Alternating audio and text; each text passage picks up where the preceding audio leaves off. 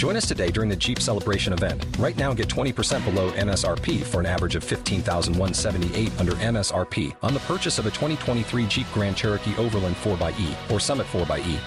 Not compatible with lease offers or with any other consumer incentive offers. 15,178 average based on 20% below average MSRP from all 2023 Grand Cherokee Overland 4xE and Summit 4xE models in dealer stock. Residency restrictions apply. Take retail delivery from dealer stock by 4 1. Jeep is a registered trademark.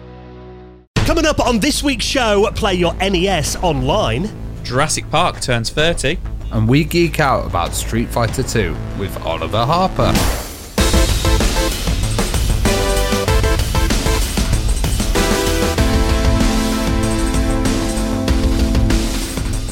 And the Retro Hour podcast is brought to you every Friday with our amazing friends at Bitmap Books. Now, one of my favourite books that they've done recently, The Secret History of Mac Gaming. Check out the brand new expanded edition covering the Mac as a gaming platform. Franchises like Myst, Halo, SimCity, and lots more all started live on the Mac, and this incredible volume, at over 480 pages long, is one of their biggest, most ambitious books to date. You can check that out and the rest of their retro gaming books at bitmapbooks.com.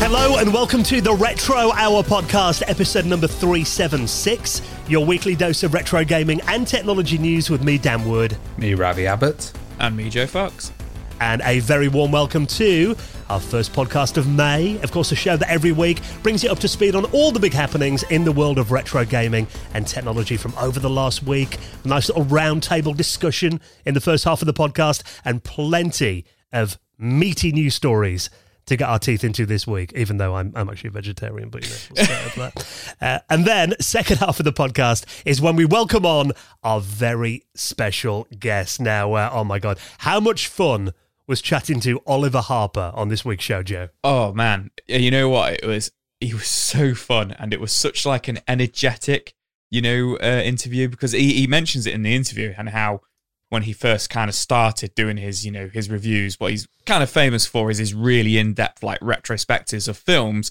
but then he does it with video game franchises as well, which I absolutely love. And he was saying when he first started out, he was very calm and cool and collect um, you know, and, and maybe a little bit monotone. And I kind of like, I like that. I find his voice very relaxing because I'm a big fan mm. of Oliver Harper. And then talking to him on on the show, he was like bouncing off us, like full of energy and stuff, and I absolutely loved it. And it, I, I really, really loved this chat. And uh, obviously, you know, we spoke all about his YouTube channel and his own gaming memories and stuff, which I found hilarious. Like his kind of like his journey, you know, with like the CDI and stuff like that. Um, he backdoored the wrong horses, yeah, he, pretty much. Yeah, he did, which I thought was fantastic. But then we really kind of got into the meat of it, as you said earlier on, and we talked about his brand new Street Fighter 2 documentary. Here comes a new challenger for about half an hour, which was just really cool. Um, me and Dan very lucky to have seen the documentary, and uh, it's absolutely fantastic, isn't it, Dan? It is, and that's the thing. I mean, you know, Street Fighter Two. We talk about this in the in the interview that really it's often credited as the game that kind of rejuvenated the arcades. You know, mm. you hmm. kind of think obviously the arcade scene kind of faded off as we got into the late nineties, but you know there are some people that think that without Street Fighter Two, it might have actually died off a couple of years earlier. You know, that was responsible for a massive resurgence of getting people back in there. Then, of course, we had the amazing home ports as well, and you know the amount of friends I had who bought Super Nintendos just for Street Fighter Two.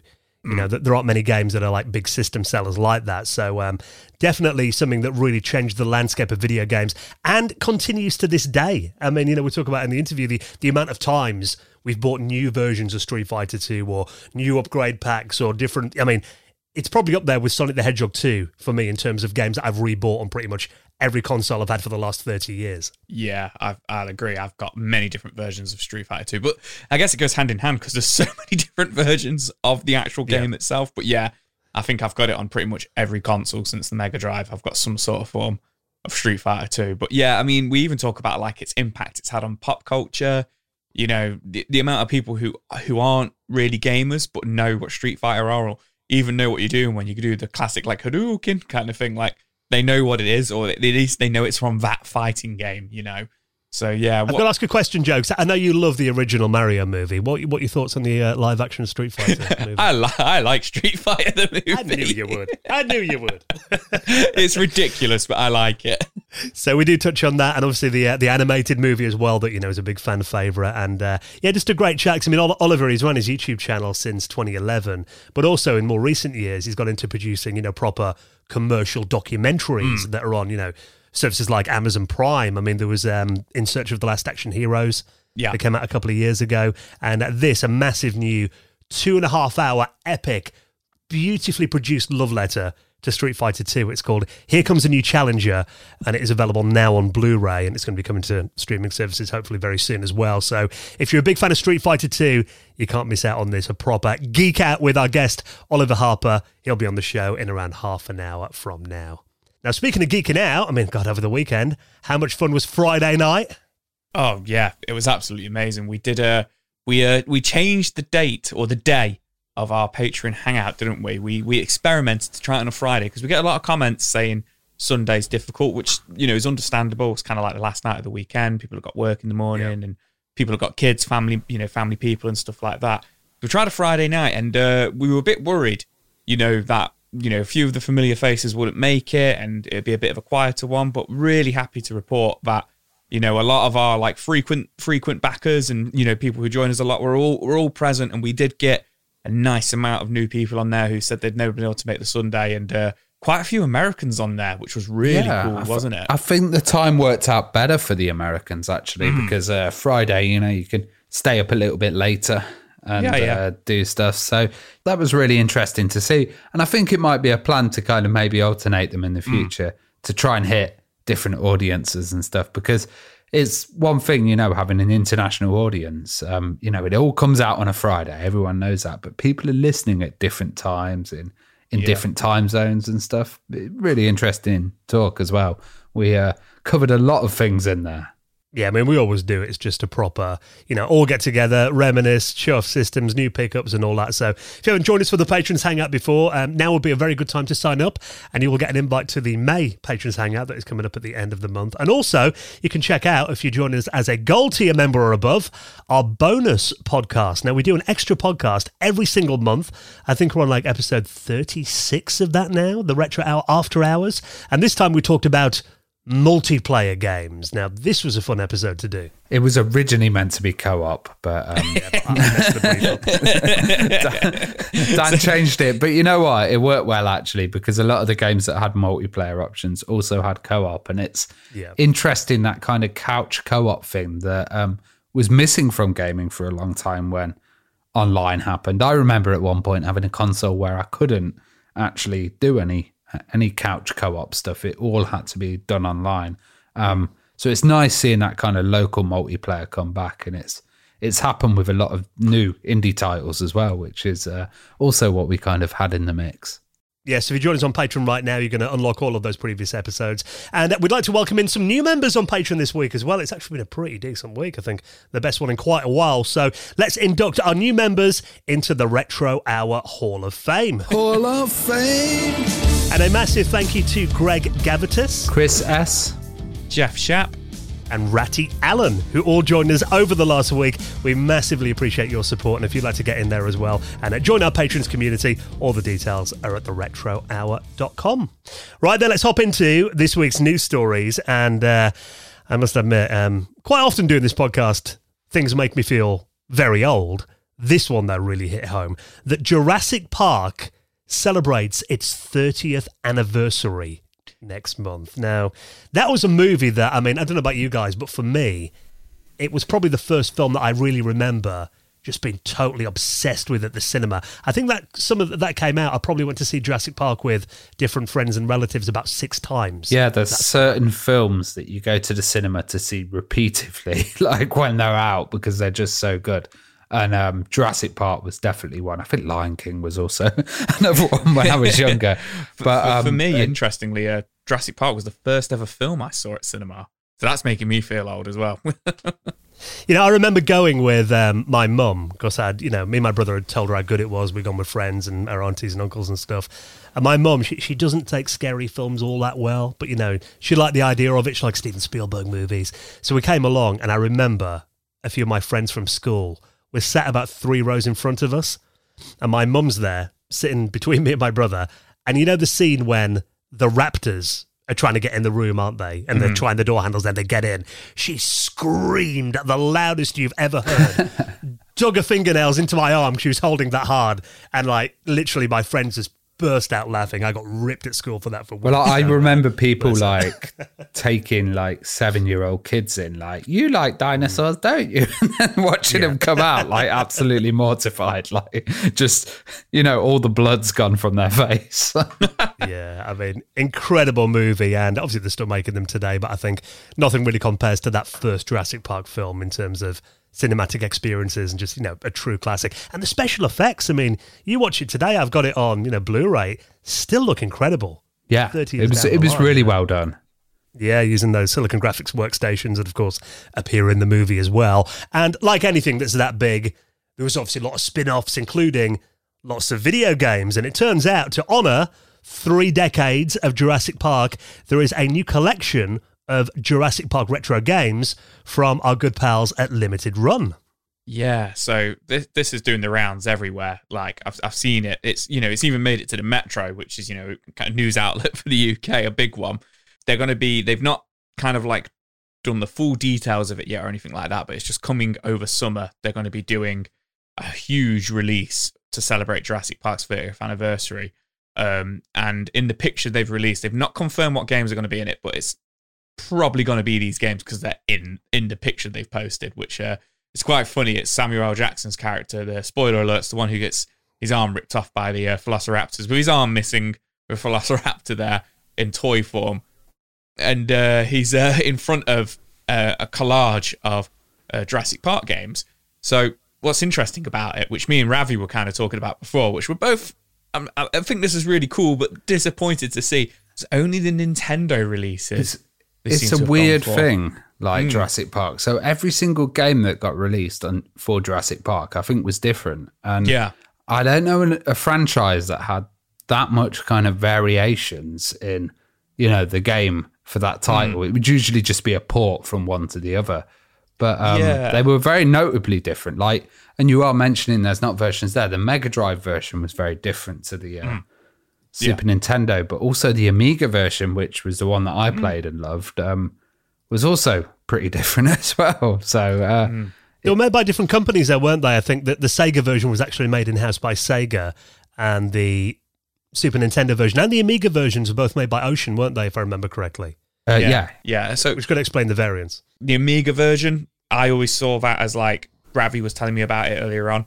Um, and it kind of jogged my memory. It was like the better version of the Super Nintendo version, wasn't it? Yeah, so the Super Nintendo one seemed a bit zoomed in, where Yeah. the Amiga version was like it's probably one of the nicest looking games for the Amiga. Yeah. um, I think, and uh, there's also differences with like the first person shooter section because that was the thing. It had a an above view, you know, you're walking around solving puzzles and stuff, but then it had this like Alien versus Predator kind of simple first person shooter section, which is pretty Yeah. amazing as well for a for a, for a game at that time.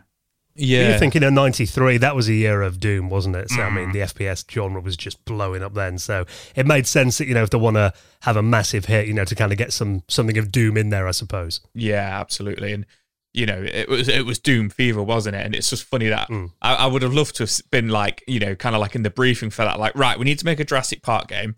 We want it as a top-down shooter for the Super Nintendo. So you play as uh, Professor Grant, you're shooting Velociraptors and stuff. But when you go in a building, we want it to look like Doom. Yeah.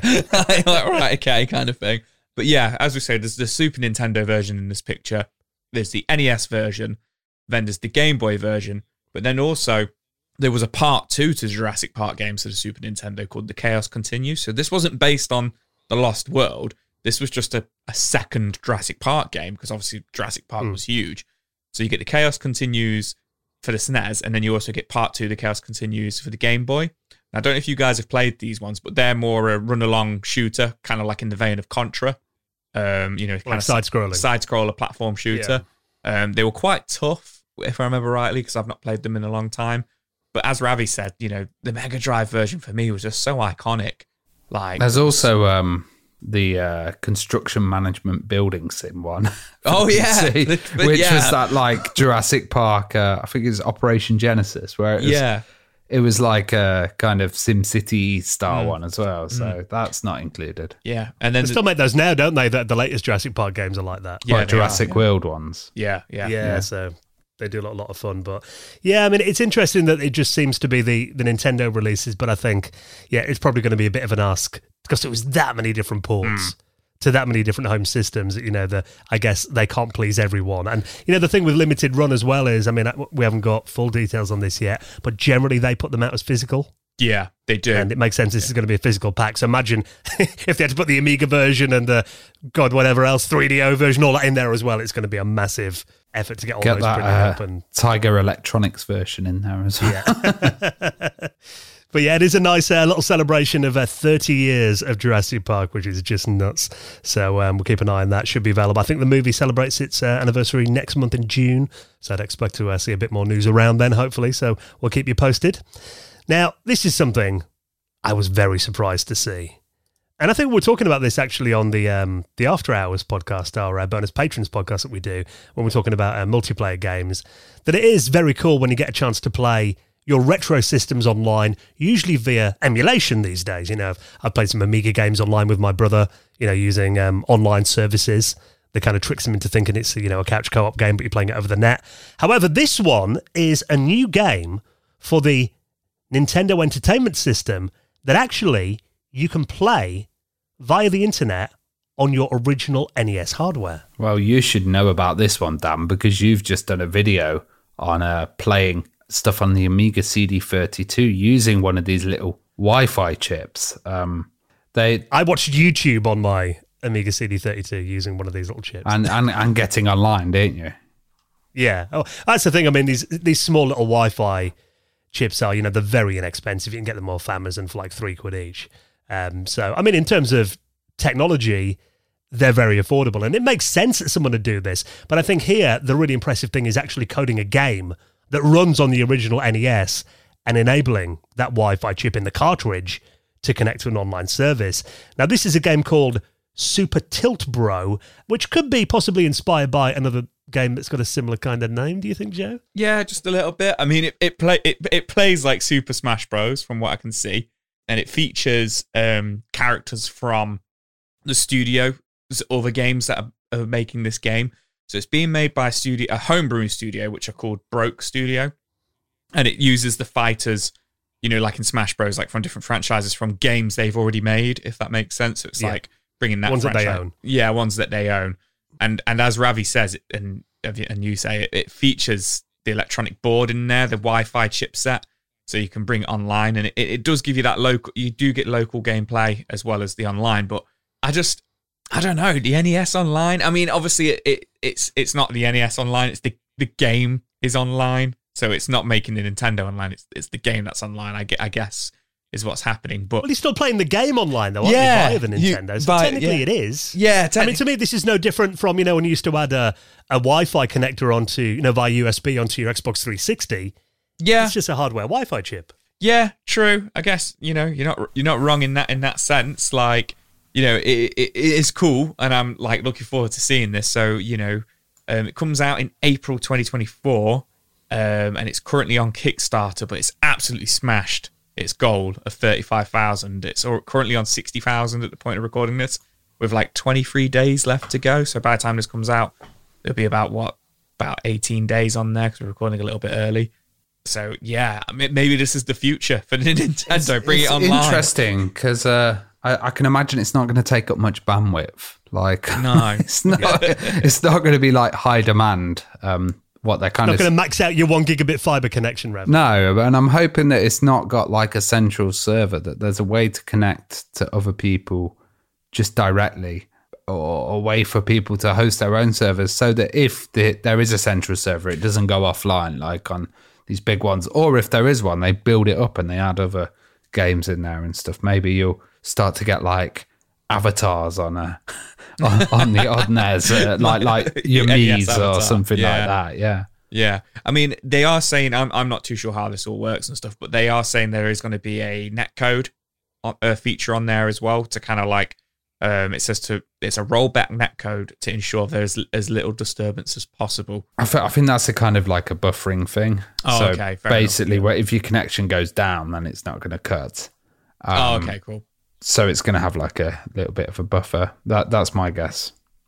I imagine looking at this though, because I mean, what one good thing about it is it's open source. This game, Mm. so it doesn't mean that people, you know, will be able to modify if the servers went down, for example. But it does have um, matchmaking and matchmaking queues and you know stuff like that with other players around the world. So I imagine for that to work, for it to discover other players, it must be some kind of central server, I'd guess. But um, you know, the fact that they're doing making it open source will mean that if if their servers ever do go offline, that it will be easy for someone to modify it and change it. I guess. Yeah.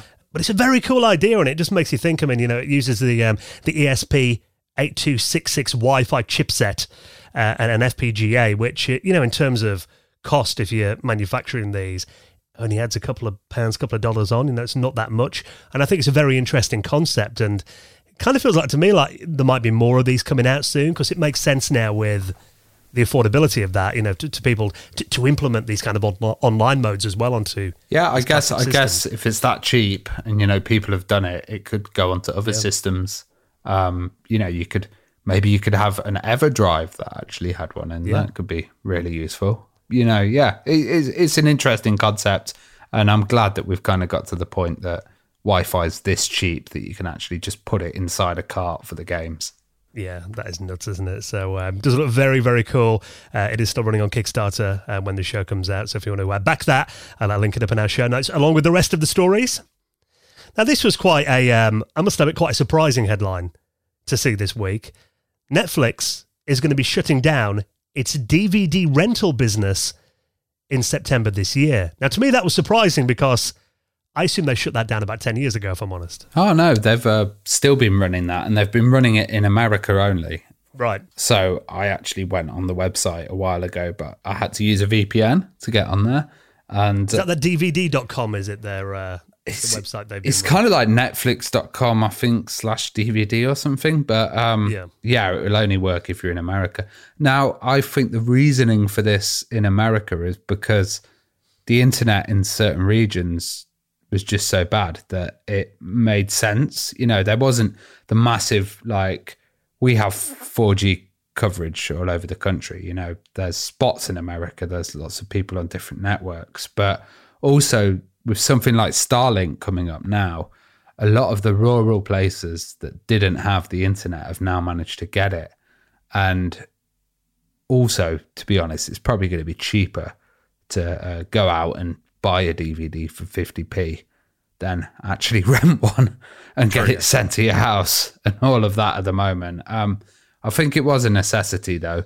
Uh, remember, America's a place where they've still got the last blockbuster, so there's still there's still a kind of demand for um, older media and stuff. Like when I went there, uh, I was amazed to go and find some video stores um, that were still running. And uh, even when I went two years ago, there was a lot of places that I asked for about UHD DVDs, and uh, they didn't know what the hell I was on about. So, you know, it's it's it it's, takes longer to roll out something in such a big country. Well, 'cause I remember signing up to, because I don't think I ever used Netflix DVD rental service over here. I, I think I signed up to Love Film. If you guys remember that, Yeah, They Yeah, like a, a yeah. competitor to um, to Netflix. And I do remember getting them in the post because I, I, you know, when you went to Blockbuster, if you didn't get it back, like you know, within 24 hours, you'd get a fine. And the amount of times I did that at university and stuff, you know, we'd rent it out and like, has anyone took the video back yet? Oh no, it's still on the side. What the one we rented two weeks ago? And you know, those late fees were just ridiculous. I think when stuff like this came along, and you could kind of, you know, you could keep it as long as you want. You just put it back in the post. It was a free post as well.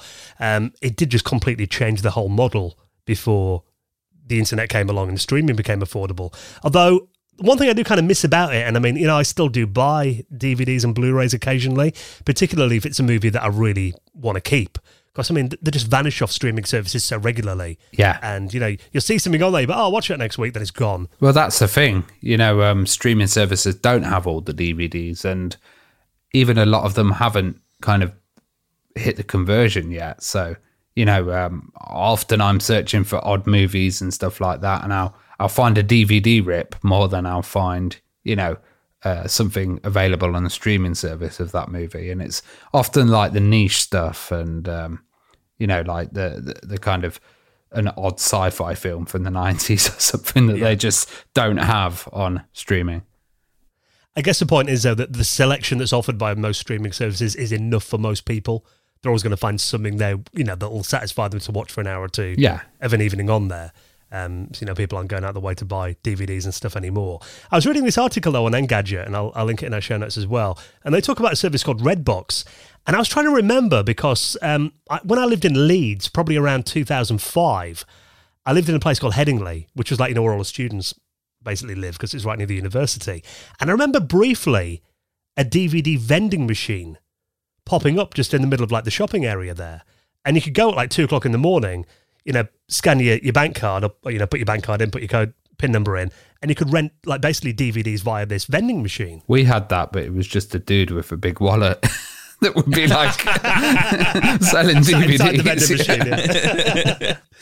but I remember thinking that was very cool because I mean, I could literally, you know, two o'clock in the morning, you know, when you're in your early twenties in Europe all night with your mates, oh, let's go rent a film. To, to be honest, the more and more we're talking about it, the more and more I want a service like this in the UK because signing up for streaming is incredibly expensive, like all of the platforms. And sometimes I find that, you know, there'll be something that I really want to watch, but it's on like Apple TV or yeah. it's on some other service. And it gets so frustrating because you're kind of stuck behind this like barrier where something like this would be fun. I, I, just getting something physically and putting it in. But uh, obviously, it ju- just doesn't seem to be viable these days. But there might be a like a nostalgic uh, DVD renting service or something. We should do it, guys. The Retro Hour DVD.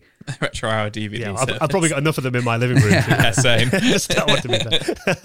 yeah, I mean, you're right. Cause I, I, do remember there was that big movement probably around 10, 15 years ago. Um, in America, they called it the the cord cutters movement, didn't they? Because, you know, satellite or cable bills were too expensive. So instead, we'll go with online services. And now, God, the amount of ones I sign up to, we pay way more yeah. for these subscription services than we ever did for Sky or Virgin Media. Yeah, so, if you, uh, if you stacked up all of the services and you paid for yeah. them, you'd be getting into hundreds and hundreds of pounds. And also now they're on different tiers as well. So even looking at Netflix, you know, you're paying more for 4K as well. But yeah, so it is. Uh, if you've been renting DVDs from uh, Netflix, it looks like the end of an era in um, September this year. Apparently, the first ever DVD they posted out was Beetlejuice. Oh, that's so a good film. see what, what, the last one will be in September. So, uh, yeah, imagine a few people want to kind of, you know, be on record as having that last ever rental. Now, this is quite cool to see. Something that's not very well loved in the retro gaming community. And I don't know if you guys have ever played it. We're talking about these Zelda games on the Philips CDI. Now, there's a couple on there. There was uh, Faces of Evil and Wand of Gamelon. And then there was uh, Zelda's Adventure that came out a couple of years later as well. Generally not well remembered because they were dreadful games. Now, you must have at least seen videos about this, Joe. You know, you're a Zelda fan. Yeah. Any thoughts on those games? Yeah. So uh, they're, they're kind of like, I've not got a CDI. It's one of the, you know, one of the consoles I, I would really like to have, but just, you know, they're still really expensive. Um, I missed that, you know, when they went stupidly cheap for like 20 quid in the UK. Um, they're now like really expensive again. And the Zelda games in particular are really expensive. And let's be honest, it would just be there on the shelf to say, oh, look, I have the Zelda games for the CDI. I've obviously seen the famous AVGN episode about them, which kind of brought them to my attention. I think that was like 2008. That one probably came out, that classic episode. Um, and obviously now they're just kind of like hailed as these like terrible games and kind of like you know a black spot in Nintendo's legacy, yeah. where where they sided with Philips and uh, rather than Sony and licensed out Zelda and Mario, and we got Hotel Mario. So you know, but it's always fun when you see these games kind of pop up again, and you know they've been ported to another system or you know available to play online all of a sudden stuff like that. But yeah, Zelda's Adventure of the three of the three of them, I think it's regarded as like I, I want to say the better one. Like that's a big stretch. you know, of like yeah. considering what, the competition, considering the con- competition, but it, it's the more you know regard well regarded one without you know giving it too much praise. Um, but this is interesting. It's been ported to the Game Boy. Uh, now this takes it's got a completely different vis- visual stylization from the CDI version because obviously the CDI, you know, as much as it pains me to say it, much more powerful than the Game Boy.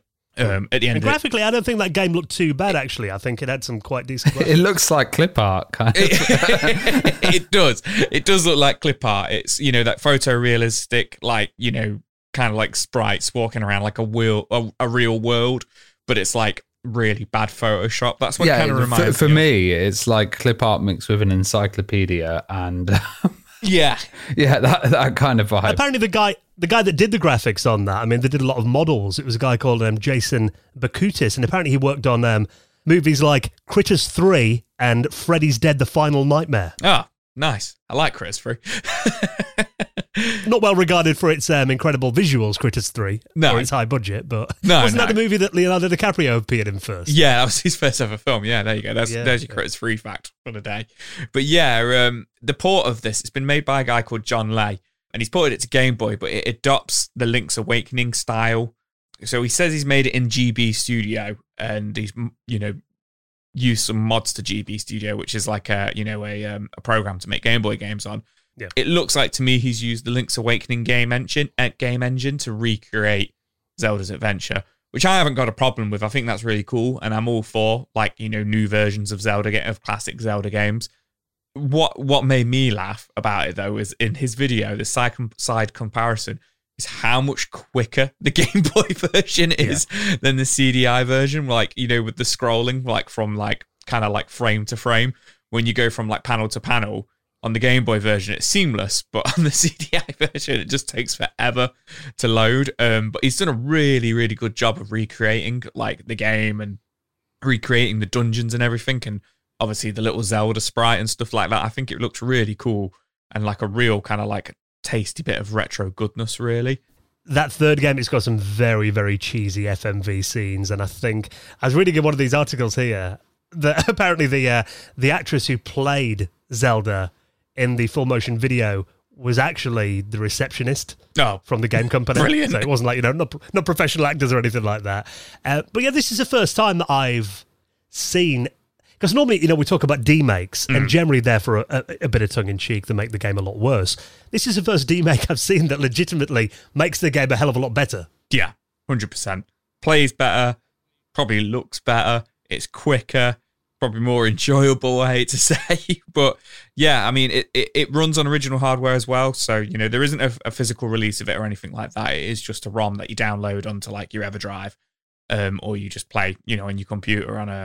that you download onto like your EverDrive, or you just play, you know, on your computer on a on an emulator. But it's available now to download, and at the point of recording, Nintendo haven't haven't taken it down just yet. But it's one of I the, don't think Nintendo want anything to do with this game. They'll probably just leave it alone. We Yeah, they might- they might just leave it alone Remember to that coming out? Yeah. leave it alone to stop it getting any more attention. Like, oh, that's not based on one of our games. Yeah, I've got a feeling that's just been erased from all of their records. So um, it is free if you want to download it now. So I'll link that up in our show notes too. Now, this week's special guest, Oliver Harper, a proper geek out about Street Fighter 2, coming up in just a moment. Before we do that, let's give a quick mention to our incredible sponsor, our friends at ExpressVPN. Now, you know that we're big supporters of privacy, and um, I love this analogy with ExpressVPN. If you go to the bathroom, you know, it's, it's only responsible that you close the door behind you. You don't want random passerbys looking in. So when you go online, it's also important that you close that virtual bathroom door because using the internet without a VPN, you know, you're exposed to everyone then. Your internet service provider in particular can know exactly which website you visit and what you've done on there. And we've heard these stories, particularly in America, of these big ISPs that sell all that information to the big tech giants, advertising companies, and they're using all that data to target advertising specifically at you, aren't they? Yeah, so ExpressVPN is awesome. You can have it straight away on your phone loading up, on your laptop. You know, I have it to auto start on my computer. And what it does is it creates a secure encrypted tunnel between your device and the internet. So your activity can't be seen by anyone. And it's really good if you're going to like a hotel, if you're traveling, if you're using airport Wi Fi or like an unsecured network you've not been on before. It, it just offers that extra bit of privacy and protection. Well, that's the thing. I mean, all you got to do is fire up ExpressVPN. One click, one button. Uh, to go back to that analogy, as easy as closing your bathroom door. So if you want to try ExpressVPN, um, we've got, of course, an incredible offer that you can claim right now and support the podcast by supporting our sponsors. Um, let them know that we sent you by going to expressvpn.com slash retro and you will get an extra three months for free on top of a one-year plan. So that's expressvpn.com slash retro and a massive thank you to our friends at ExpressVPN for their continued support. Right then, let's get into this week's very special guest, talking all about his incredible new Street Fighter documentary. Here comes a new challenger. Just some reminiscing in general about the 8 and 16 bit days, come back to the C64 and lots of failed console chat as well, and his incredible YouTube channel. Our special guest, Oliver Harper, is next on the Retro Hour podcast.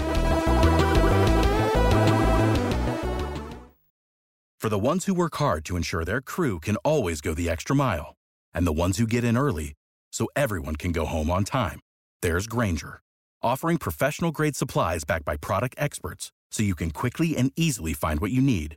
Plus, you can count on access to a committed team ready to go the extra mile for you. Call, clickgrainger.com, or just stop by. Grainger, for the ones who get it done.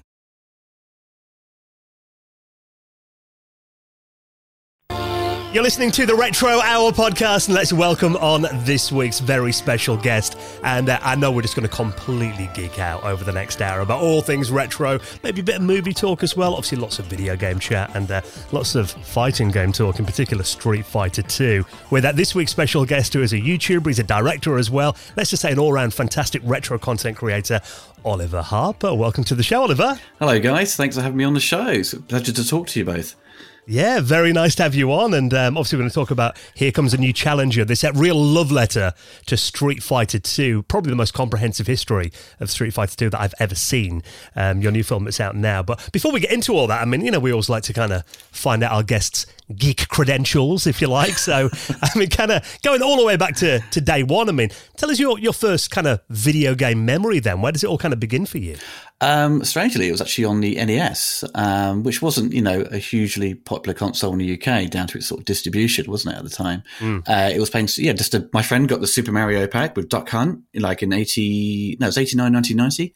And uh, that was a I think the proper, the first proper game I played. I mean, I must have played like maybe the, the odd arcade beforehand, perhaps something like Shadow Dancer or something like that. But it was, uh, it was, I was, my, blew my mind. And then I said to my dad, I want a, a games console, and they bought me a Commodore 64. And um, so, with, so was that the Commodore 64 console, not the? No, no, it was a computer, Commodore 64 right, okay. uh, computer. It was the Terminator 2 oh, nice. pack. Right, so that would be 92. So it was a couple of years later.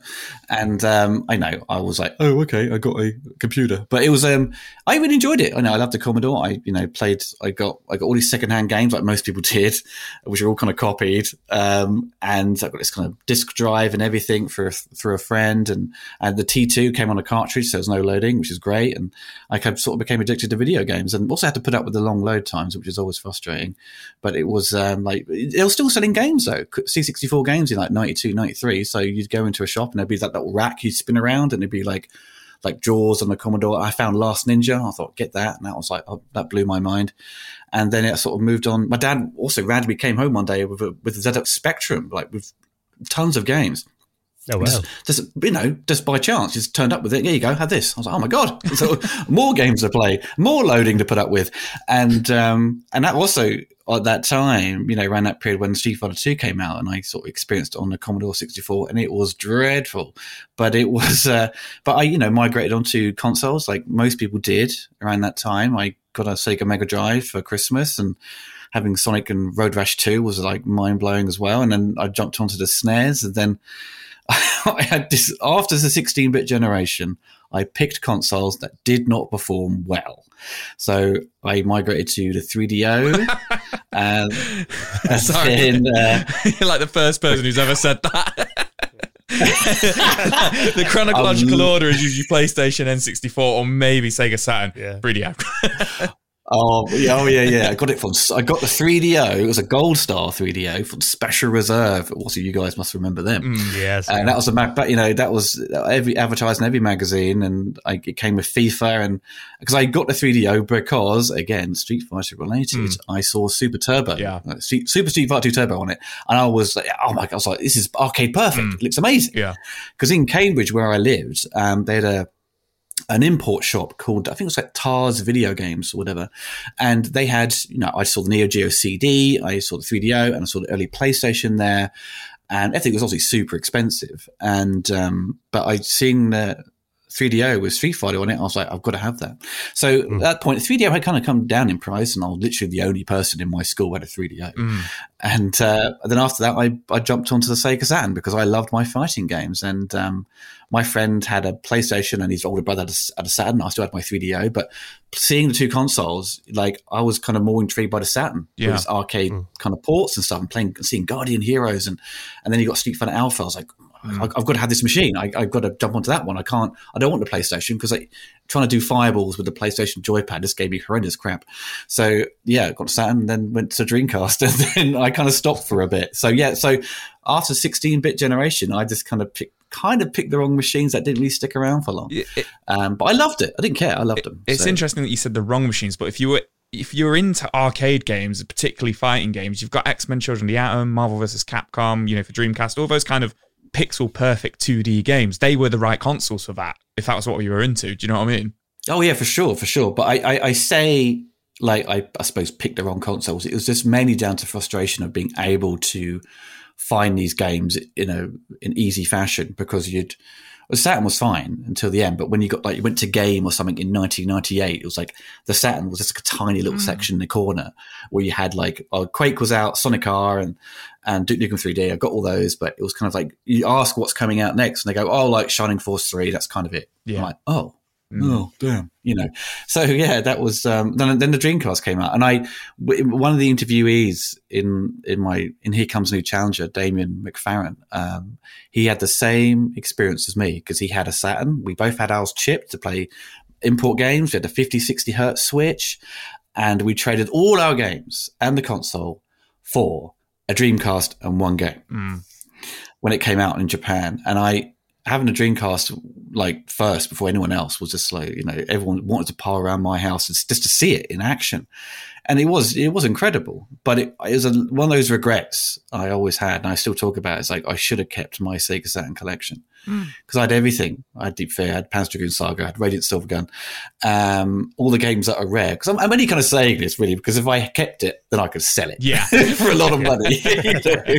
That's everyone's regret, really. I should have kept that. Yeah. I could have sold that. Those games you're just listing. We didn't know they would be worth money in the future, then, did we? I know. Yeah, we had no idea. you know, because if you like went back in time, you go, "Want to go back in time, buy loads of Star Wars merchandise and just sell it in the future."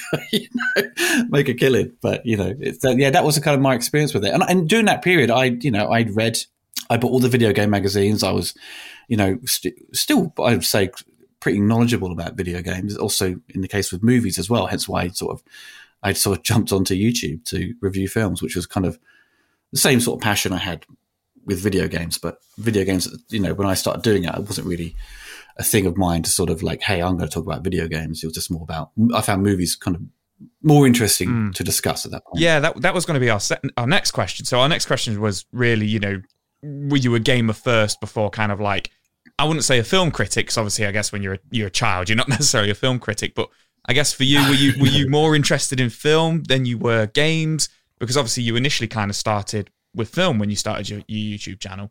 Yeah, yeah, for, for sure. Um, yeah, I was definitely more into video games and talking about them, mm. and it was, it was, definitely it was more of a social thing as well. Mm. To have your friends come around and play video games. But yeah, move, I always, yeah, of course, I love films. I was obsessed with Star Wars and the Superman films. Every, I think for every British child of my our sort of generation, um, like Bank Holiday Mondays, Christmas time, uh, Easter, there's always going to be like the big the big the big movies are always mm. on right and you always want to sit and watch them but there's always like there's always be a star wars film on there'll be a bond film there'll be a superman film every kind of seasonal sort of holiday mm. so that was kind of my my youth of kind of observe you know being obsessed with the tv guide and finding what's going to be on and taping them and and then yeah just kind of i wasn't really obsessed about the making of the movies until i sort of became like into my late teens and started doing sort of film studies. It was kind of media studies at the time in like Cambridge, where they had better facilities than some of the other more expensive sixth form colleges. But yeah, I was learning, you know, like to put movies on uh, Super VHS and trying to edit that. It was a nightmare. Um, and then we got the first digital camera came in and using Final Cut Pro, the first version of it. That was just like made everything super easy. But then I, you know, at the same time, I was working at Game you know, in Cambridge. So I, you know, weirdly, once I started working there, I lost interest in video games. to be honest, it was the Dreamcast. job. The Dreamcast burnt me. You know what I mean? Just like, oh, it failed. I'm, I'm not doing I'm wasting more money again. Uh, but yeah, it was fun working at Game, but they paid well, and um, so I had sort of I stuck with that for a bit, and then like, thankfully, I uh, Cineworld had opened up in Cambridge, uh, and I got the off got the job of being a projectionist, so I could watch movies for free and preview them and put the films together on 35 millimeter. And, you know, it was a sort of dream job that didn't didn't pay that well to sort of make it any sort of career. But yeah, once I once they got rid of like the whole, I was there for like seven years, and then they made this kind of switch from 35 millimeter projection to digital, and that was kind of the end of projectionists. So once Avatar came out and the 3D boom and and they were like, mm, okay, we're going to get rid of all these projectionists, and um, yeah, we all got kind of laid off. But you know, I got a good redundancy pay. Then during that period, I was like, what the hell am I going to do? I worked for Jagex for a little bit, you know, in Cambridge. I didn't last long. That's another story. But yeah, so but at the time I was kind of thought, well, I might as well just do this whole YouTube thing because I'd been watching like other movie critics, obviously the, the, that guy with the glasses or something, you know, nostalgia critic. There's obviously James Rolfe, you know, reviewing video games. And, um, but I liked the sort of more educational side of things because I was big into home format stuff like Laserdisc and DVD. And weirdly, I got into Laserdisc when DVD came out because everyone was getting rid of their Laserdisc stuff for like peanuts because they want to jump onto new format. So I grabbed Laserdisc, got all these discs for, for you know little money. And also got into DVD as well, you know. But I was obsessed with all the special features and making ofs and commentaries and Criterion Collection stuff. So that was I wanted to sort of take some of that and then put it into sort of a, a, video. And weirdly, my first video was on Superman 4, you know, uh, which was, you know, a complete like mess of a movie.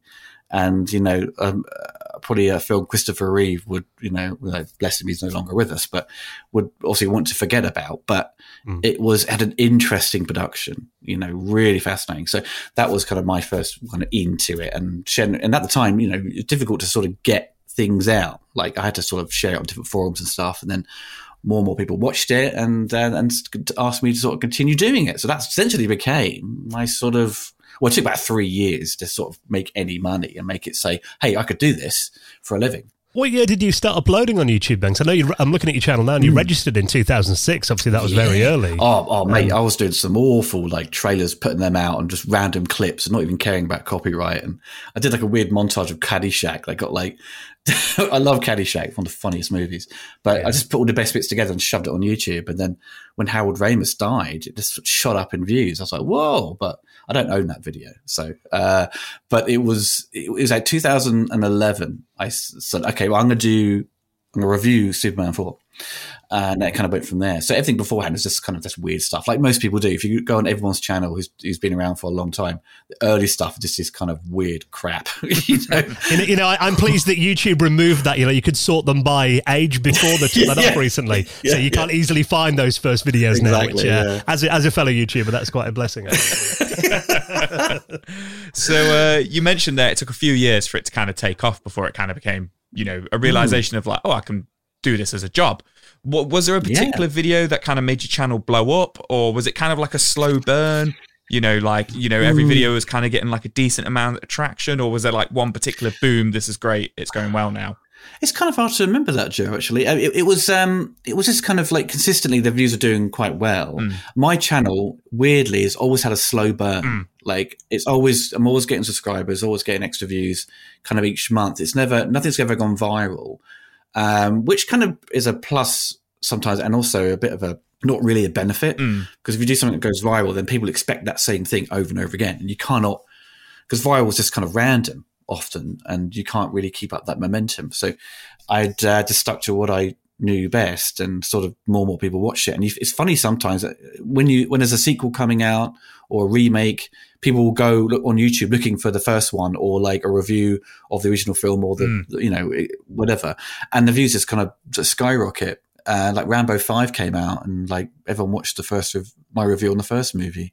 So kind of, and you know, at the time it done okay views, but you see this kind of weird trend where things just jump up, and and to to figure out what would kind of sort of you know saw my channel go up. Maybe something like Terminator or RoboCop. That often, yeah, those sort of subjects often have still such a huge following, and people just you know always endlessly talk about Terminator franchise or RoboCop franchise.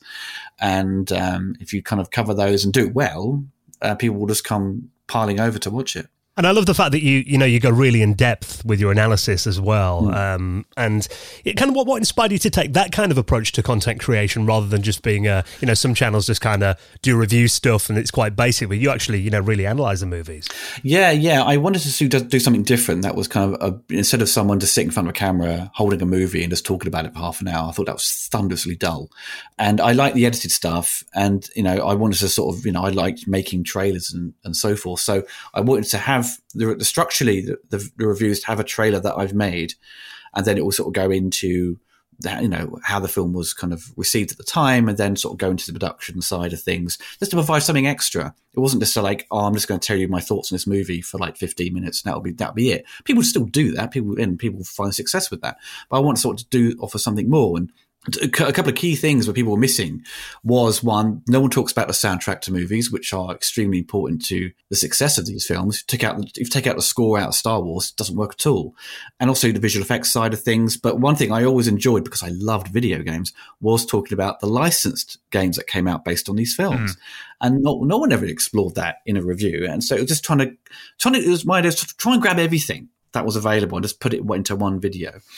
Um, and I, I, often throw in like clips from Siskel and Ebert, which everyone hates, you know, because because those critics like pan the movie at the time. People are like, oh my god, how do they dare say that? It's like, well, they were watching like 50 movies a week, you know what I mean? And, and, like this movie that came out that we all love, like, I don't know, Never Ending Story or something, they thought was maybe a load of rubbish because it was, they were adults and they were kind of, you know, different, different mindset. Um, I would always love to include more Barry Norman because he was a little bit more level headed sometimes. Mm. But the BBC just don't have, you see old clips pop up, people just shoved on YouTube, but there's trying to grab something from him to sort of see what he thought at the time was always difficult. Mm but yeah, so it, was, it, went from there really, and it was kind of the last no, the last chunk was kind of like my my critique on it and sort of reflection of the time and my experience with the film. And it's always been the movies I pick are always something that I experienced when I was younger. Generally, I mean, some people just fire out so many requests. I'm like, I don't know that movie. What's it? You know, and people want me to sort of cover it in a very energetic way, perhaps to something I, I grew up with. But Well, you can't do that. You know, it's, it's, you can't review a movie that perhaps is 30 years old and do it with such enthusiasm as for something you'd never seen before, you know? So yeah, that was, that was kind of like my approach to it. Um, and it's sort of, it's all evolved over time, you know, mm. things get better. You, you, get better at voiceover at the beginning. My voiceover was very sort of very quiet and kind of uh, monotone in a way. And it takes, takes time in practice. You can't just talk into a, a microphone and sound good. You know, you have to, it takes time. Like Dan, you know, you've got a very, very sort of broadcast radio voice when you do this stuff. So it's you know it takes takes a bit of practice, doesn't it? Yeah, definitely a craft that you've got to build up over the years. Yeah, the, the more you do it, I guess, isn't it? You get used to it. You get more, yeah, get more confident with it. You know. Mm.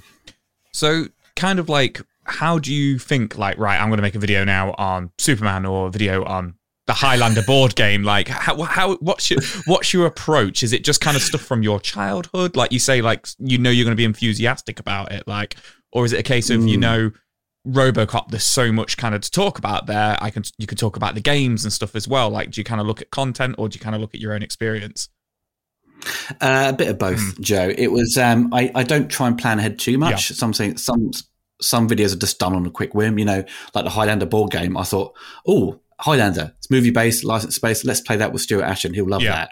And um, that was kind of a quick thing. And in the case of things like Robocop, I can always, yeah, I could easily go back and redo those reviews because they're like maybe six, seven years old now and just sort of expand upon it. So there's always that option. But also there's a new video game coming out. I could review that because it's, it's movie based and it kind of fits with my channel. It gives me, actually gives me quite a bit of variety because I can, there's always movie licensed stuff out there. So you can always you cover it and, and people wouldn't feel it's kind of a weird, different thing. But obviously there's a large percent, percentage of my audience who just want one thing. Mm. A retrospective review on this movie, that movie. Uh, if you try and stray away too far, they get a bit upset and no one watches it. But a lot of those kind of things I do on the side are always just just for fun. So it's sort of just to keep my mind kind of like fresh and not just get bored of what I do. Um, so yeah, it's it's I, sometimes I know, for example, you mentioned Superman. There's a new 4K uh, release of all the films uh, uh, that came out in the UK. So I reviewed that. That's going to be live like tomorrow. Yeah. So um, yeah, there's always something I can just kind of pull out and go, oh, I'm going to review this, and at the last minute, and um, and do sometimes sometimes do a quick turnaround. But also I review new movies as well, um, which uh, always kind of a weird one because I think when it comes to new films, I think a lot of people go to certain YouTubers just for that new, Yeah. new movie stuff. Where me, it's kind of like, well, not everyone always tunes in. If you're lucky in a way where you it's out in the UK before America, it just explodes. Yeah. Like I think one of the Terminator sequels was like um, Dark Fate was out in the UK before America, so everyone just like piled in to hear what I thought. And um, a lot of the time, it's funny stuff like when you do your regular content, you get you, you get the regular audience come in, but when you do a new film, you just get the random people come in and they get so upset because you either liked or disliked the movie. So it just these random people, like who who is this? You know. Um, so yeah, it's that's kind of like it's fun just having that variety on my channel where I can I can explore video games and movies. Well, how do you approach the, the video game episodes? I mean, you mentioned Terminator there, and that's you know what a fantastic video on your channel that you did recently, a uh, Terminator video games retrospective. So, do you approach them in a similar way to the movies, or is it different? Yeah, I do. Yeah, I do, Dan. I, do, I approach them in a very similar way because structurally they're they're kind of the same. Um, I create a trailer at the beginning that kind of uses voice clips from the movie, but I cut it to the video game. And the video game's got some great. If a video game's got some great cutscenes, I'm like, yes, I can create something interesting with this. Um, and the Terminator one, well, I, I first did RoboCop, and I thought that was kind of kind of interesting to do. People had done videos similar, but they're just showing you footage from each conversion. I'm like, well, that's kind of it's fine, but it's not you're not, you're not learning anything. And the Retro Gamer had you know covered um, Robocop and, and explored some of the conversions where they give you like a bit at the bottom, don't they? Like a little blurb bit telling you which which port was on what machine and what the know, what the quality was like. So I kind of wanted to take that and kind of expand it into a video and and um, and it's always a little bit more difficult when you've got the different ports and trying to provide some information about them. Um, but Terminator, I was kind of lucky where you had a lot about the Sega ports and there's a bit about the you know the Sunsoft version for the Terminator that never came to be, and which is kind of a weird cutscene kind of game, which was just, just bizarre. And there's quite a lot, quite a bit on the Bethesda version of the very early DOS game. Hmm. And so I thought, like, well, okay, well, that did extremely well. Just randomly, I didn't know it would do that well. I've also explored Batman conversions as well of the of the 89 movie and there's Yeah. also a lot of information out there from the ocean staff like we've talked about it like obviously bill harbison you know who's a great guy uh, talking about the artwork for the game and and i'd uncovered stuff he forgot he drew so that was uh like I, think, I think the atari st port has like more sort of random cutscenes in the game and uh, yeah, which, which which surprised me because usually the, the Amiga version was the one everyone sort of favoured. So yeah, it's kind of yeah, it's just kind of fun tapping into that because I had Batman on the C64. I loved it. I thought it was great, even though like every other sprite in the game outside of Batman looked terrible. but you know, it was easy. It was so it's so easy to complete. So I was like, oh, a Commodore game I could complete. You know, and most of them were just like impossible to, to, to complete the game. But yeah, in the case of Terminator, it, yeah, it was yeah, try and structure it in a way where you can break it down into each port and what you can provide in terms of information, and at the end, just do an overall summary of what you think is kind of the best and worst of these of these games. And I want to do Terminator 2 because that's a that's a lot of interesting ports as well. But I don't think outside of the arcade game, most of them are are a bit rubbish. Like Ocean's T2 conversions to the micro machines and the, and the Amiga were just awful games. Yeah. Um, there's a They wasted might be better forgotten, actually. yeah, yeah, Yeah. yeah, yeah. It's a wasted license. I mean, I'd be interested in that video, but I'm obsessed with Terminator. So, but yeah, you know, when you're like outside of the arcade, there's not many good ones. And I was like, there's the Sega CD one. I'm like, wait, that's Terminator 1. yeah, Yeah, yeah, it's weird, isn't it? yeah. It's weird, my, weird. my mind went straight away to the, ter- the the original Terminator game. So, um, but our next question, um, really interesting one that I've been dying to ask you is: You've interviewed a number of big names, big actors, big filmmakers on your channel over the years. You know, who's been your favorite person to interview and why? Weirdly, um, I think Peter MacDonald, who was who, who directed Rambo three, Okay. um, but, also, but he's also second unit on like all the action movies, pretty much for the eighties and nineties, eighties and nineties, like Tango and Cash and Batman, uh, Batman and Robin. Weirdly, uh, he, you know, he, but he also he was the camera operator on Superman the movie. So I was like, okay, right, I need to talk to him. But Peter is like he ha- doesn't hold back. He just like constantly swears Mm. and is very dry wit, very British man. So it was a joy talking to him about stuff, and he was just very open and and um, kind of doesn't take any sort of rubbish from anyone, Yeah. especially Van Damme because he worked with Van Damme a lot, and he's Yeah. just like, well, if you're going to mess around, you know, I, you know, you're going to be standing around for ages on set. Yeah. So, also, I interviewed Brad Fiedel, you know, the, the, the composer of the Terminator scores, who Mm. was really interesting, super nice. I remember being there, like, I was in London because he came over to visit his daughter, who lived in the UK, and um, and he was like, Stan, I was, I was talking to him, and then he suddenly got an email from someone, and he looked at it, and he goes, "Oh, another interview request." No, I can't be bothered to do that. I was like, "Whoa, that could have been me." it's Yeah. like I was like, "Oh, I felt so lucky to talk to him and um, about his work." He just wasn't interested in coming back to be a composer. He'd done his thing, but I asked him about Terminator sequels and Terminator Four and Five. He said he had an interview to come back and score one of the new movies. I think it was Terminator 4. And he didn't like the script. He thought it was okay, and they just didn't hear back from him. So, so the filmmakers were trying to lure him back to Mm. do the music, and he just didn't want to. And I said to him, "Well, you know, with James Horner has sadly passed away.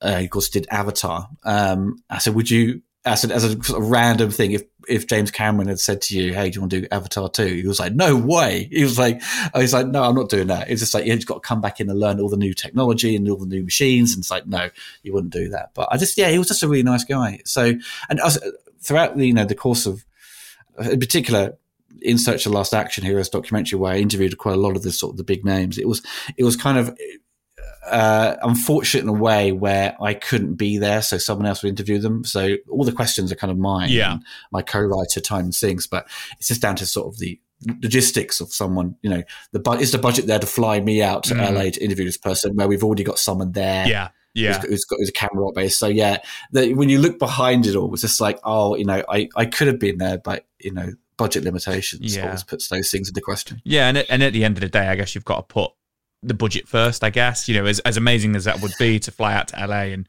you know, in interview, you know, I'm trying to think of somebody right now, but you know, it, it- could be a dream come true. But I guess you've got to put the work for first and the documentary first, if that makes sense. Oh yeah, yeah, Yeah. yeah, yeah. Because essentially, uh, someone who's making a documentary, essentially, they're they're just, just directing it as kind of a more of a glorified Yeah. editor, Yeah, you know. But at the time, with that anyway, it was very much editor. But with my following project, it was very much like, okay, I'm going to direct this because we've got a lot of B roll to shoot. So Mm, yeah, I can imagine. So, you know, another question kind of relating to that is how do you kind of get hold of some of these big names? Because you've, you know, some some of them not so massive, some of them huge, like Stephen de Souza, Shane Black, Ronny Cox. How do you go about getting a hold of these people and you know booking in the interviews with them? Well, in the case of the action documentary I made, we had a uh, a guy in America, a guy in America called David Weiner, who was able to sort out through sort of get few few connections because he had already uh, worked for like a sort of a, a publisher, like a, a newspaper, I think. Um, trying to rack my mind of what he did previously. I think he worked for like Fangoria Oh, as okay, well. yeah. So you you also develop those sort of connections, and um, he sort of managed to get Shane Black and Paul Verhoeven and my co-writer Timon Singh, who'd written a book about like action stars who, who uh, essentially played the bad guys. It's called his book was called Born to Be Bad, Mm. and he'd already interviewed a bunch of people, so he had all these connections and just like, okay, well, Timon, you've interviewed them before, you can just do it again, you know, and and also with the questions we've kind of formulated. So that was kind of a bit very straightforward. But other ways you have to sort of go through. I mean, sometimes you just go through IMDb Pro. Yeah, It costs a lot of money. It's like 150 pounds a year, and if and if you forget to cancel your subscription, there's a bit of a shock when you when you see your bill. It's like, what what the hell? So where's this come? Where's my money gone? But yeah, it will have their agents on there or PA or whatever, and you can reach them that way. You know, um, some some interviewees want to be paid, some don't, but it's also Mhm. often a kind gesture to pay them a little bit of money. Mhm. That's for their time, and you know, once you know, and in the case of Stephen de Souza, he's just like it was such an easy thing because he's he's always willing to have a chat about his work and.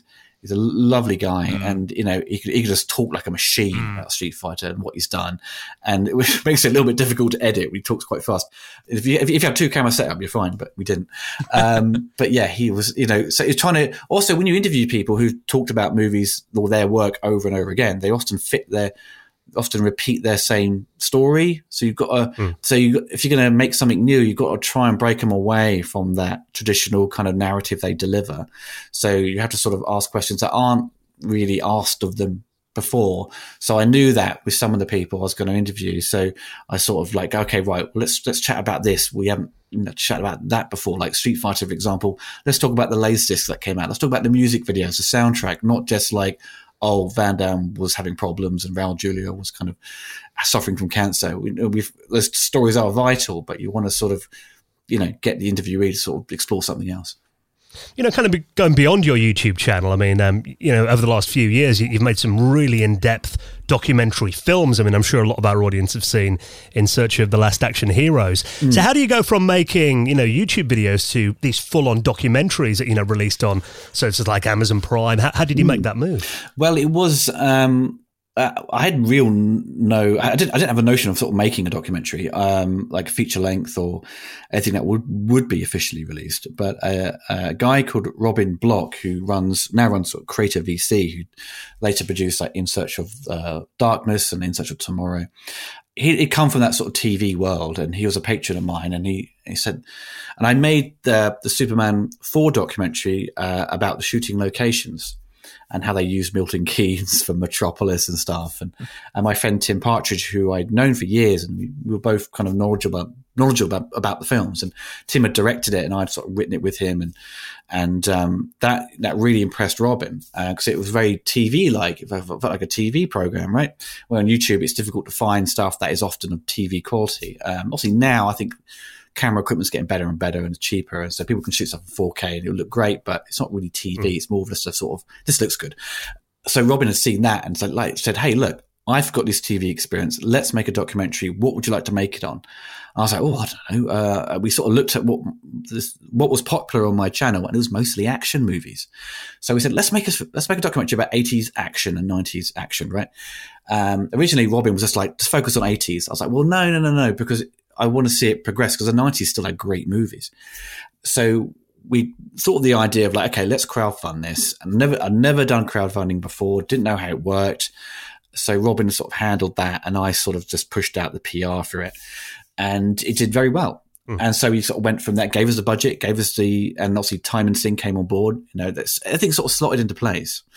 And, um, and it's sort of, and originally we had one editor on board, fantastic guy, but he just wasn't kind of, it wasn't his thing, the action genre. So I took it off his hands and I kind of re-edited it with a colleague of mine and we sort of reshaped it. We wanted it to be very much like Electric Boogaloo, like the Cannon Films documentary, which was like Yeah. a great celebration of that 80s kind of like high of them finding success through like break in and like um like Van Damme movies, Chuck Norris movies, then collapsing because they spent too much money making He Man the movie, you know.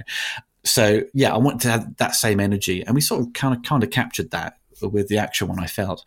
Um, so once that was sort of came out, we we'd um, spoke with distributors, and and Robin had sort of arranged with Gravitas Ventures to sort of sell it to them. So I don't own it, you know, I won't own it for another.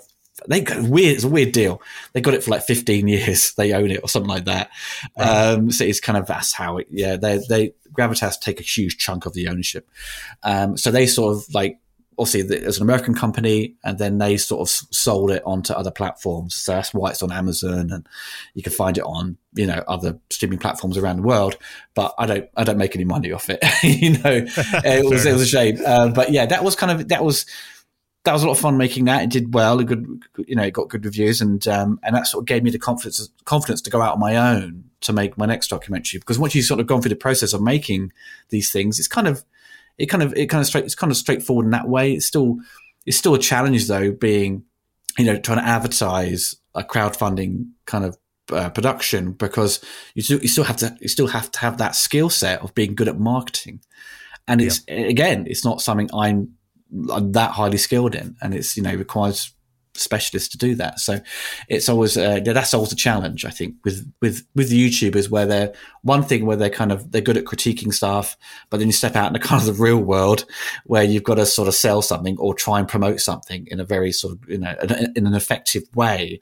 It requires a you know a lot more talent there to sort of you know to get it pushed forward. So yeah, I have you know with with the Street Fighter Two documentary, Here Comes a New Challenger. It's very much like I surrounded myself with filmmakers who are very talented to sort of cushion the blow. So I, I, wasn't doing everything, but ultimately I kind of ended up doing a lot more work than I than I originally intended. Well, let's talk about the new film then, because I mean, both Joe and I have watched it and absolutely loved it. And anyone that loves Street Fighter 2 is going to really enjoy this movie. I mean, it's over, what, two and a half hours long. It's a, mm. a real love letter to Street Fighter 2. So, kind of give us the lowdown and the background on this, and what can viewers expect from it? Well, the sort of the background of it all was during the course of making the action documentary. I was editing this sort of section on the Street Fighter movie because obviously it's about Van Damme and Steven de Souza's talking about his experience with it. And I thought, wait a minute, it, w- it, would, it would be great to make a documentary about Street Fighter 2 and focus on that early 90s period. And once the, you know, I finished the you know, in search of the last action heroes, I thought, okay, let's try and focus on this Street Fighter thing. What could, what's kind of missing out there that people need to know, or you know, because I'd, you know, you, fellow YouTubers, you know, have covered Street Fighter Two, either just as the, either just just the game or like the movie or whatever. Um, but and I think Capcom had also commissioned a documentary as well a number of years ago. I think it's called I Am Street Fighter or something like that. And it was really focused on the tournament aspect and all the pro gamers, which is also an important part of Street Fighter's history, but it didn't speak to me at all. Like I didn't know anyone like in the nineties who was a pro gamer who went to tournaments. It was very niche. And, um, so I thought, well, okay, well, what was my experience with Street Fighter? So it was all about like you know playing the arcade like either like a laser quest or like a fair that would come to your town. You had um, like reading the magazines about it experienced the, you know, the game on the super nintendo. Um, obviously then the merchandise came out. It was all that kind of that 91 to 95 period was really all street fighter. You know every magazine covered it. If it wasn't on the cover and why wasn't it? You know what i mean? Like i think julian rignall sort of said like it was always used to promote the magazine because it does sell issues. So let, us try i thought to myself let's try and capture that sort of moment in time and and see if like you know because I, I, pitched the idea to other people who also had a similar love for Street Fighter 2 and they were like yeah this is great because this is actually what I remember.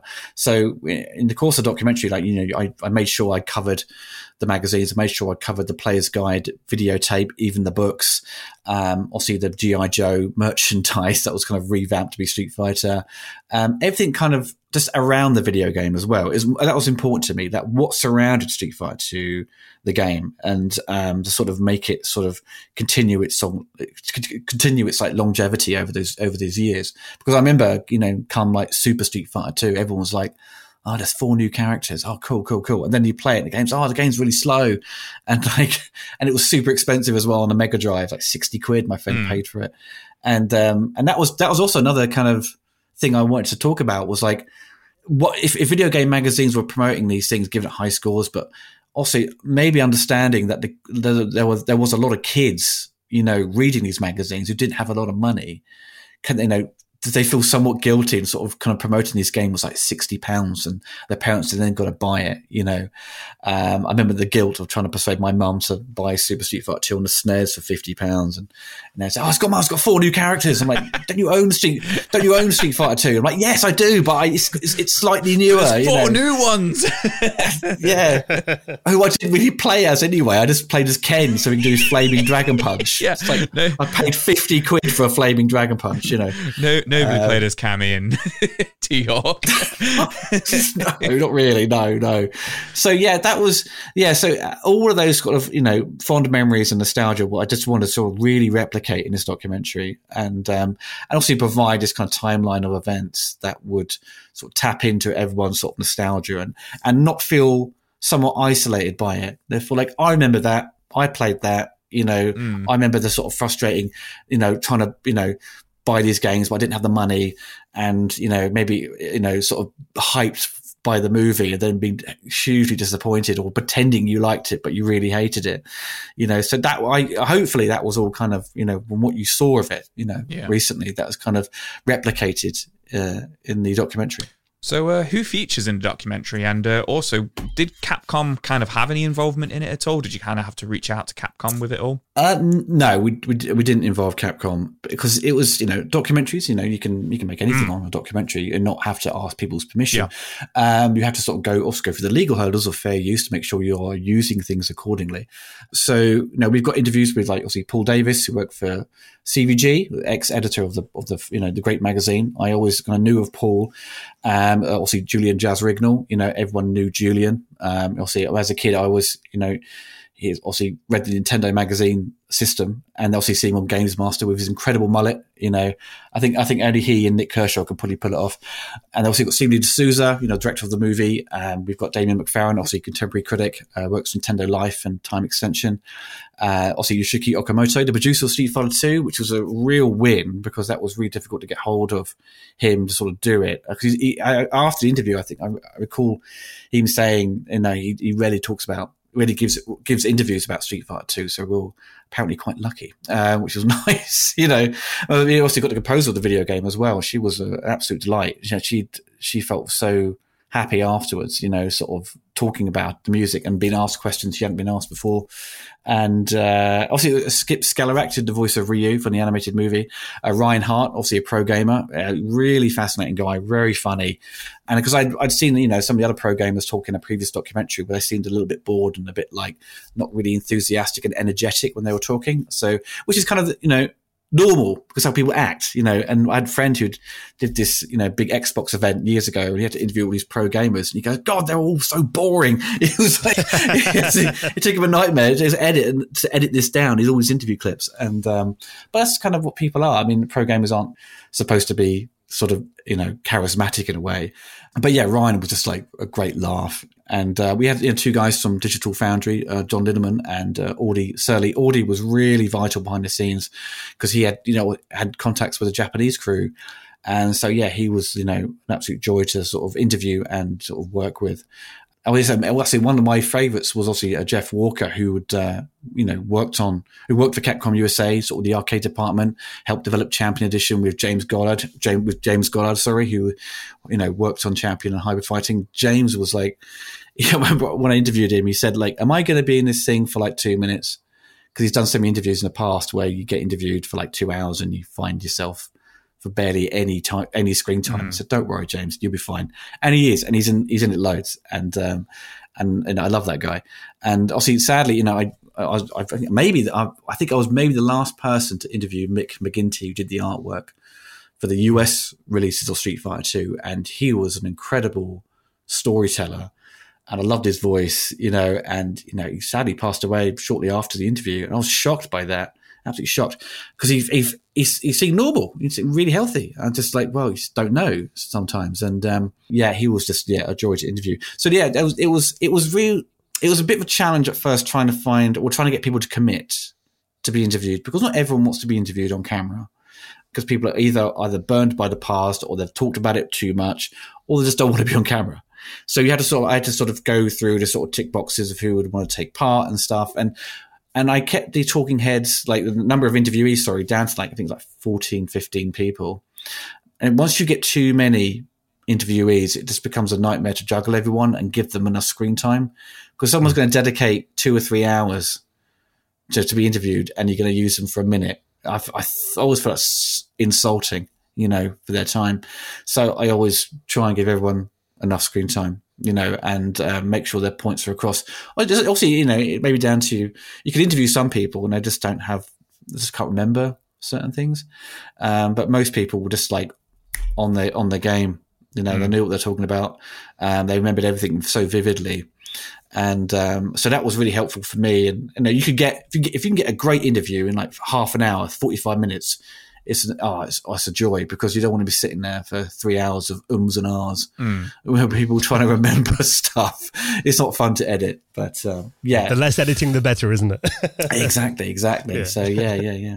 Well, Street Fighter 2, I mean, that's often credited. I mean, I remember when that first came out back in the early 90s in the arcades. I mean, a lot of people said that rejuvenated the arcade scene. I mean, what, what kind of factors do you think contributed to its success in the arcades? And what kind of your memories of seeing it in the arcades? Um, I think to its success, it was very much down to how it played. You know, a fighting game where you had special moves, you had combos, you had characters that were all colourful from know, all set around from around the world. It played so differently to every other fighting game you'd you'd seen before, which felt so stiff and like you couldn't do combos. Um, so you know, like b- before that, you know, you also had Street Fighter One, which was kind of moderate success, and and you had other sort of competitors to it. But yeah, I suppose even at the same time, final with, with Street Fighter Two being developed, you had Fatal Fury in the background, which kind of played more like Street Fighter One, but it still had a, a great. It was still great to look at and play, but like obviously prior to Street Fighter Two, we had Final Fight, which kind of gave you that sort of combo sort of mm. combat, and it had still big, colourful characters my experience with Street Fighter 2 was very much, uh, I'd, I'd heard it through a friend at primary school. It sounded amazing. And then the fair, well, you know, for Americans, it's the carnival, you know, sort of turned up to my local village because I lived in a, a, a town just outside Cambridge. And so I didn't really, you know, I didn't live in London. I couldn't go down to all the, you know, the arcades they had there. Um, so seeing Street Fighter 2 for the first time was amazing, you know, because I, you know, never, I only heard about it or maybe seen pictures in magazines like uh, Mean Machines or something like that. But then also, you, you know, very quickly afterwards, because things kind of spread out slowly, right? The game was released in 91, but I think majority of the people around the world may not experienced it till later part of that year or early 92. Mm. Um, so when that time, there were talks about the Super Nintendo version, you know, of Street Fighter 2 coming exclusively to the Super Nintendo. And um, and then he seen early screenshots, and then he saw the price of it. And like I knew, I, I spoke to Paul Davis about it because he paid a hundred pounds for it on import.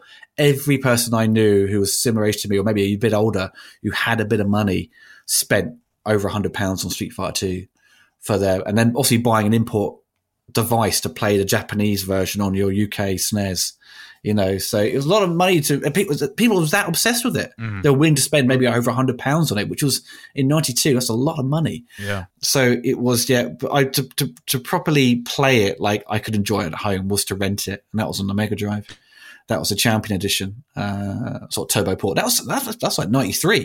But also prior to that, I mentioned earlier um, the Commodore 64 version, which was like came out, I think roughly the same time as the SNES one, because US Gold obviously got the rights, and now we're going to put it out for Christmas of '90 was it 92 was it 93 i can't remember now but yeah so that was my experience with it and my friends had it on the amiga and yeah i, I unfortunately had the worst port Yeah. Street Fighter 2 so um, it, it's funny. So I loved that there's like a whole section in the documentary, like the first 20 minutes is kind of dedicated to Street Fighter One.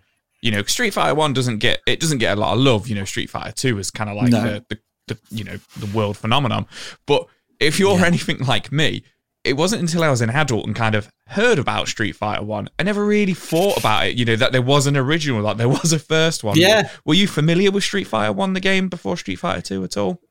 Not at all, not No. at all. It was so weird. Like, oh, what's this game? Street Fighter Two, uh, and then you just didn't, you just didn't think about a first one, Yeah. You know, and then I, I, got the player's guide that was advertised in all the magazines. Uh, it was the Game Pro guide that was sort of put out in the UK. They changed the cover or something like that, and in there it gave like a timeline of things, and it said Fighting Street on the PC Engine. I went, what? Or TurboGrafx. I thought, why is it called Fighting Street? You know, but that was Street Fighter One to my in my eyes at the time, and I didn't really play it to emulation. I thought, oh, okay, this is why they don't talk about Street Fighter One anymore. and um, I didn't know any friends who had it.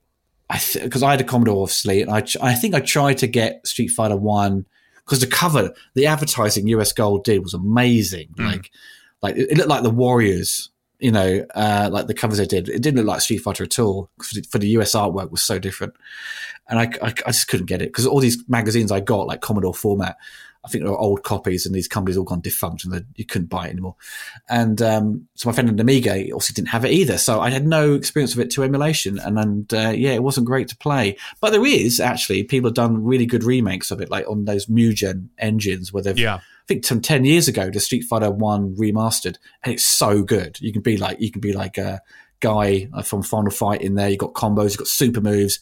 I was playing it the other day. I was like, wow, this is really good. Well, I should redo that. But obviously, as we, through time went on, we had mm. Street Fighter Alpha One, Two, and Three, which essentially are kind of like They're, yeah. updates to Street Fighter One. prequels and stuff, aren't they? Yeah. That makes sense. Yeah, yeah. Yeah. But I, I, I made sure to cover enough for Street Fighter One in the documentary because Yeah. I didn't want it to be just a wishy washy kind of like five minutes. oh, it's, yeah. it's not very good. Gone. I wanted to sort of really get people to talk about it. Mm. Well, one thing I love that you covered as well is you know there was there's bootleg versions of Street Fighter Two in the arcades. They were quite prevalent at the time as well. I mean, give us a bit of insight into into those and why that happened. Yeah, that was that was interesting because you know I in the well, in the documentary Jeff Walker had to deal with all the bootlegs because this the Rainbow Edition came out, which is obviously a modded version of Champion Edition, which lets you you know if you play as Ryu, you can do like constant fireballs going up and down the screen, sonic booms going up and down. You can have you can teleport, you can change character. It was completely broken, but it was super fast. And that's why people loved it. And so they also had to combat that by sort of finding out who did this. And they kind of like, well, I won't reveal it because obviously it'll, be a surprise in the documentary, but they tried to stop it being distributed throughout the world. And it obviously didn't because a lot of it got out because we'd all played it, you know, uh, even at like a pub or chippy, you know, we, in my youth club at school, we had a rainbow edition of Street Fighter 2. And I was so annoyed because they took out, I remember I used to go there when I was younger. They, they took out the World Warrior and Mortal Kombat, which were both fine. They weren't bootlegs or whatever. Then they just dumped a, a rainbow edition of Street Fighter 2. I'm like, ah, um, that was a bit annoying. But you could, if you're a Ryu though, you could complete it in about five, ten minutes. Yeah. Speed through it by doing constant fireballs.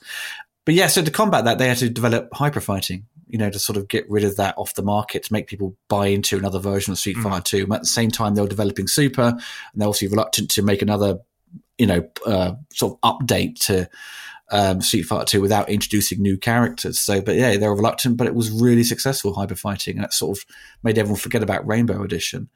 Um, but I think there's so many mods of that Champion Edition because even if you try to find the right version people are talking about, it's, it, it took me a night. It was a nightmare trying to find the right version Mm. of Rainbow Edition because everyone had done their own mods Yeah. Yeah. like over the years. I'm like, oh, this is not the version I played.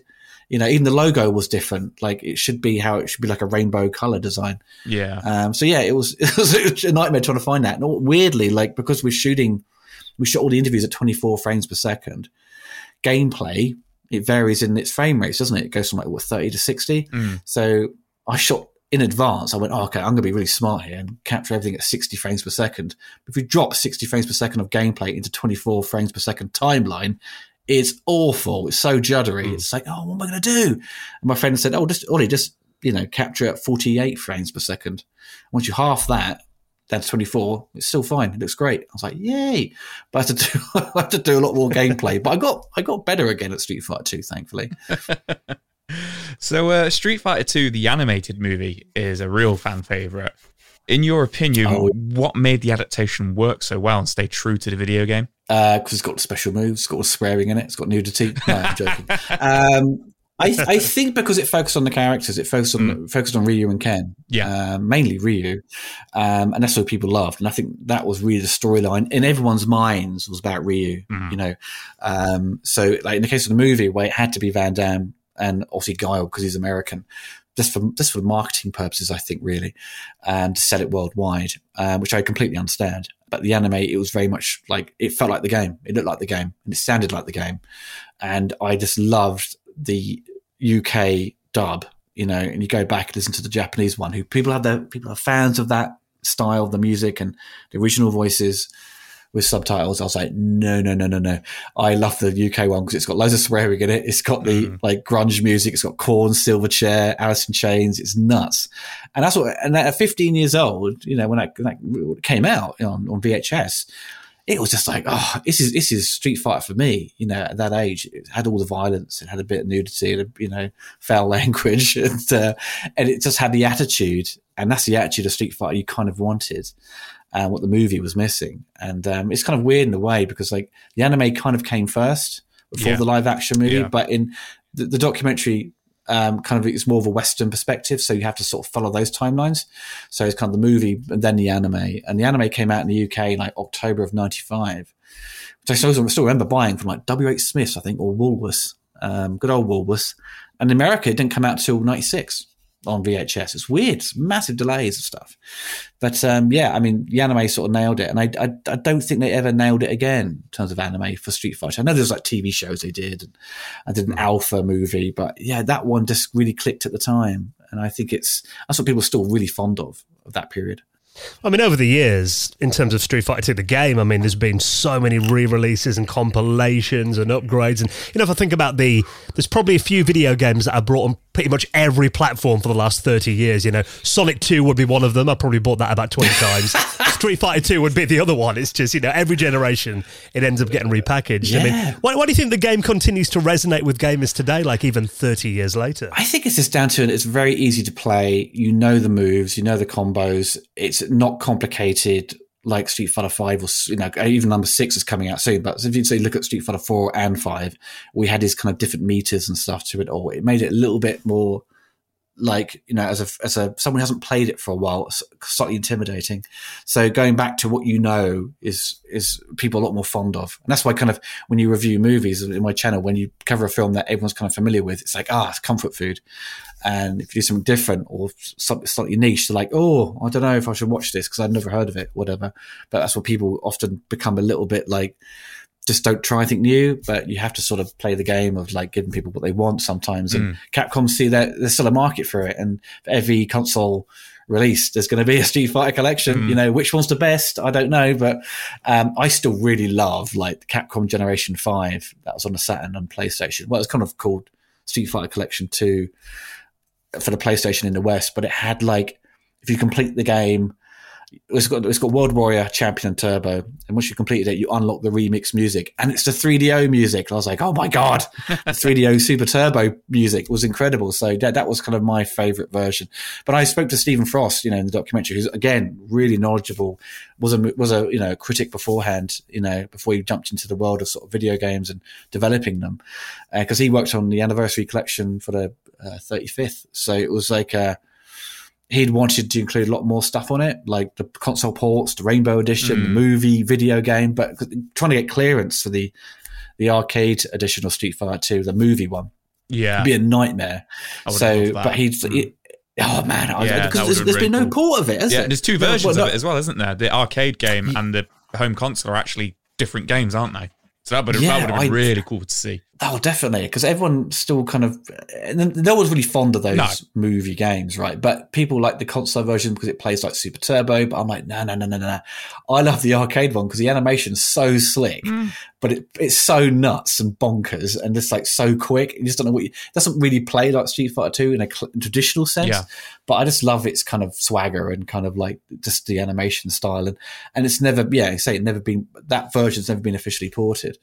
So, uh, how can people watch the documentary and what's the reaction been like so far? Well, reaction, you know, from uh, the premiere we had, everyone absolutely loved it, which was a big relief because, you know, we'd only shown it to, well, only the production team had seen it. And also we've seen it over and over and over again. So you sort of become a bit snowblind to stuff or just like, does this work? I don't know. And then once we premiered it, everyone was like, wow, this is amazing. And, um, and, you know, as, as you say, very early on, it's very comprehensive. And I think the only criticism I, criticism I could say so far was like, it, perhaps maybe a little bit too long for the, for the casual gamer.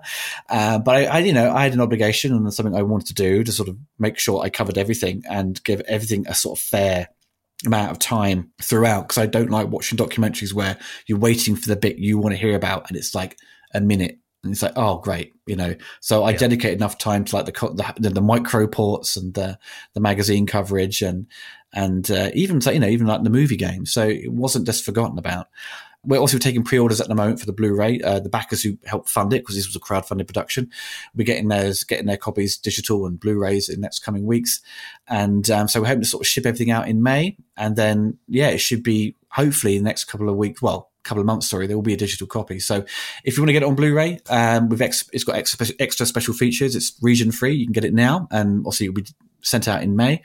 Um, so yeah, I'm kind of excited to let more people see it because you know it's you know reviews so far, people that have screened it um, have all been you know extremely positive, which is great. Um, so yeah, I'm just kind of hoping you know the fan base who really love Street Fighter and, and obsess over it find something new in there, or just find a, a doc, they they can see it and really connect to it and not feel left out in a way like some of the previous ones and find something that really connects with them. Um, so fingers crossed it sort of plays out in my favour. Yeah, Oliver, it's, you know, like I said, Joe and I have both watched it. The presentation's fantastic. You go so in depth as well. And it's just, yeah, for anyone that loves Street Fighter, you know, you, it's, it's an essential watch. So um, I'll obviously link up your website where people can order the Blu ray uh, in mm. our show notes as well. Thank you. Um, I, I, mean, obviously, I mean, you've been, I imagine, you know, deep in this for the last couple of years. I mean, anything kind of on the pipeline? Are you kind of thinking about what your future projects might be? Oh, God, I'm having a break, mate. no, no, um, well deserved. What I, yeah, because it's, it's been a long process. It's been a fun process as well. It's taken longer than I expected, but you know, we had to battle COVID as well. You know, people's availability. Yeah. I mean, we shot this on a limited budget, but you know, the camera operators and crew made it look like a million bucks. You know, it's like some the B-roll stuff they shot was just amazing. So I think after this, you know, I have been developing another documentary, which may be on the Superman films, but we'll see how that plays out. But I, I've been right. enlisted to edit a feature film, uh, an action movie oh, wow. called the Last Kumite, which is kind of a throwback to Bloodsport and Kickboxer.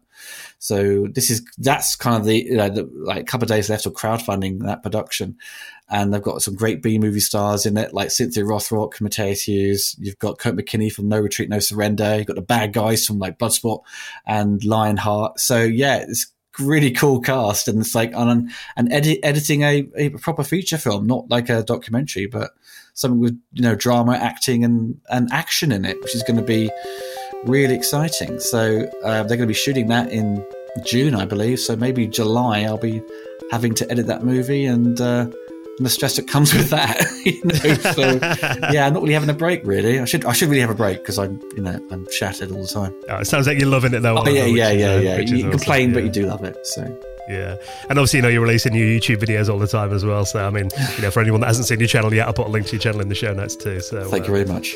Yeah, it's been a pleasure talking to you. Th- good luck with the movie, and uh, thanks so much for reminiscing with us over the last hour. Thank you very much for having me on. It's been a pleasure chatting with you guys. It's uh, yeah, it's it's you know, I love your podcast, so it's great to be on it.